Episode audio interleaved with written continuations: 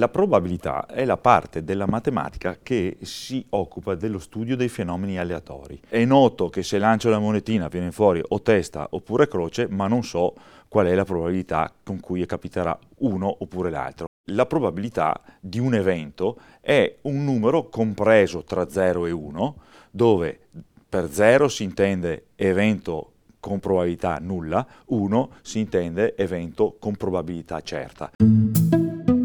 Un viaggio alla scoperta del mondo del gioco d'azzardo, del contesto sociale e politico in cui si diffonde, delle difficoltà di chi rimane invischiato, delle illusioni di vittoria e delle perdite, delle strategie dell'industria dell'azzardo, della dipendenza e di come affrontarla. Payout, il podcast sull'azzardo, perché conoscere ti permette di scegliere.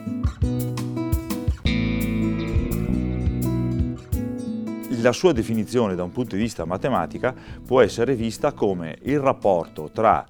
casi favorevoli diviso fratto casi possibili rifacendomi al caso del, del, dado, che è il più semplice forse assieme a quello della monetina, se io tiro un dado che ha sei facce, il dado è perfettamente bilanciato, eh, i, casi, i, casi, possibili sono sei, perché sei sono le facce del dado, la probabilità che venga fuori un numero pari nel lancio del tiro di un dado sono casi favorevoli su casi possibili, sotto abbiamo sempre 6, sopra abbiamo casi favorevoli 3, quindi la probabilità sarà data da un mezzo che sono i 3 sesti di qui sopra.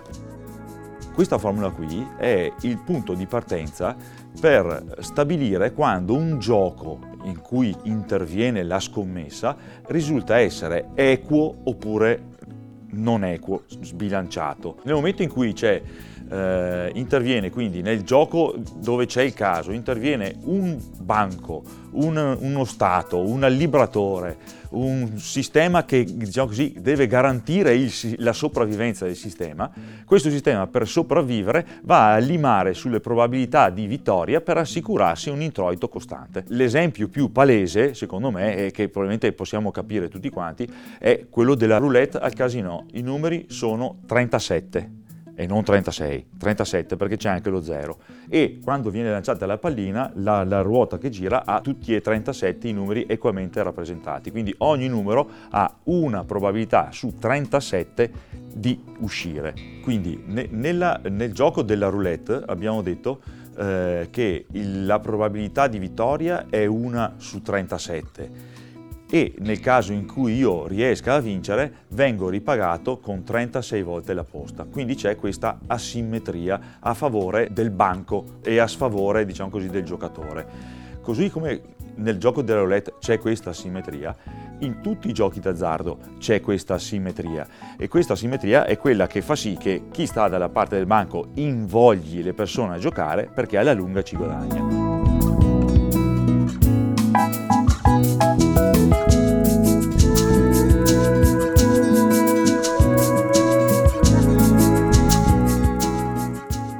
Nelle slot machine secondo me la cosa è ancora più subdola perché mentre nella roulette so a priori di venire ripagato 36 volte un rischio che in realtà è 37, quindi un, vengo rosicchiato di un 2-3%, nel gioco delle slot machine, in cui la probabilità di vittoria è, io adesso non, mi, non me ne intendo di slot machine, ma mettiamo che sia eh, una probabilità su 1000, con, se, se, se, se la, la, slot machine è a, tre, è a tre cifre, cioè da 000 a 999, la probabilità di vittoria è una su 1000, nel, nel gioco delle, delle, slot machine il software è tarato a priori da colui che accetta il gioco, quindi da colui che ti installa la slot machine in casa, per farti vincere non una volta su mille, ma una volta ogni, ogni 1100, 1200 volte. Oppure magari ti fa vincere una volta su mille, ma non ti ripaga 1000, ti ripaga 800, 700, quello che viene fuori che non è mai più di 1000. A questo punto preferisco sapere qual è il rischio che corro quando gioco alla roulette, 36 su 37, e, e, e so che è, è, svantaggioso, lo so, però se non altro so qual è il, il rischio che corro di perdere o il brivido con cui vado a giocare nel rischio di, di vincere qualcosa, mentre le slot machine sono sfavorevoli e non so quanto lo siano.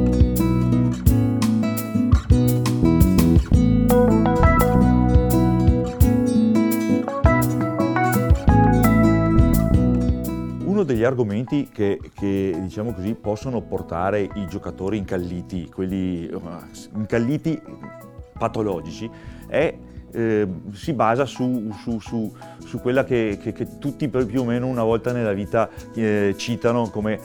la legge dei grandi numeri. Eh, ma per la legge dei grandi numeri prima o poi io devo vincere, prima o poi se punto quel numero eh, riuscirò a vincere. Immaginatevi una scimmia eh, messa di fronte al computer, a un computer, a una tastiera di computer e questa scimmia comincia a digitare a caso i, i tasti della tastiera. Che probabilità ha questa scimmia, digitando a caso i tasti della tastiera,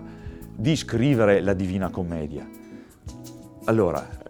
se questa scimmia digita i tasti della tastiera in un intervallo limitato di tempo, per un giorno, per un mese, per un'ora, per un anno, ci rendiamo subito conto che la probabilità che la scimmia scriva la Divina Commedia è zero.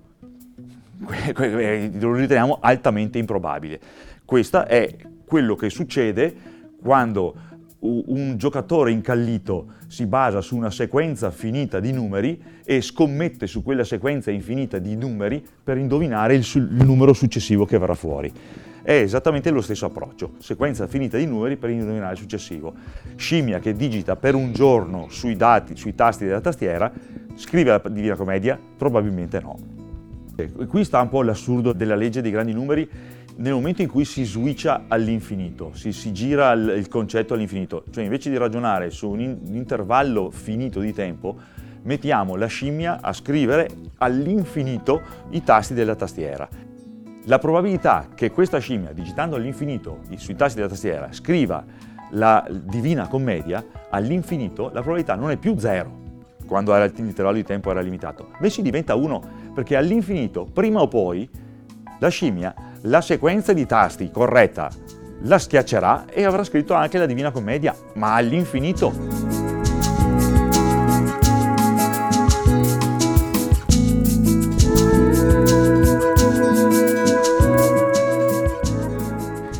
Giocatore ragionevole dovrebbe rendersi conto che non gli conviene e smettere di giocare.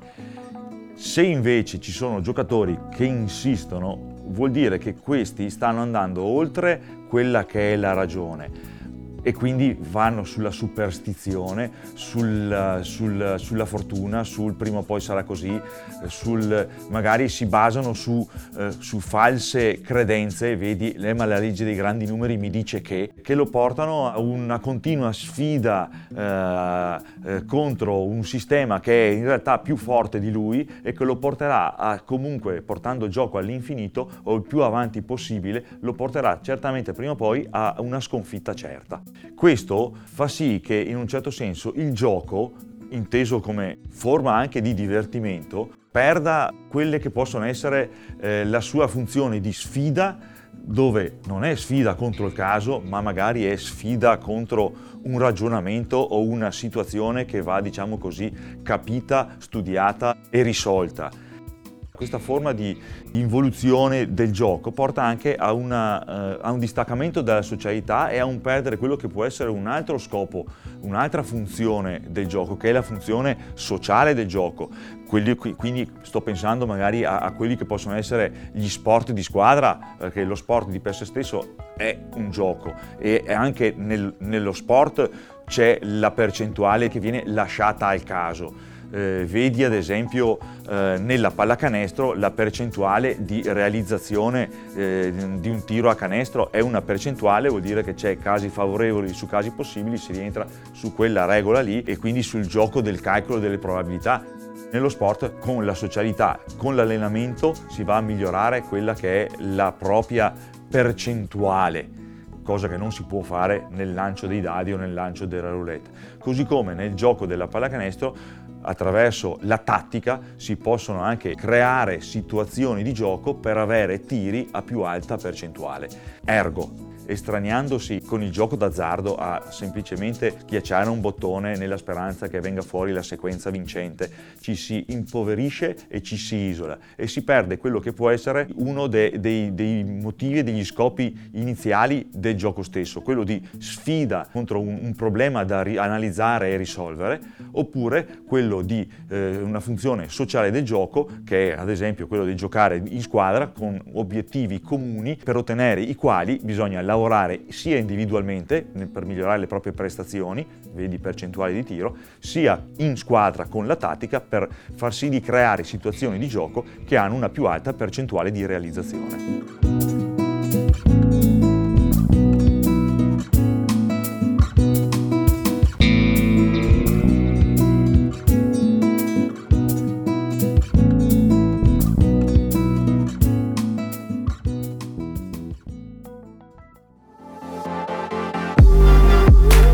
MAP è un progetto multimediale di prevenzione all'uso di sostanze e al gioco d'azzardo patologico,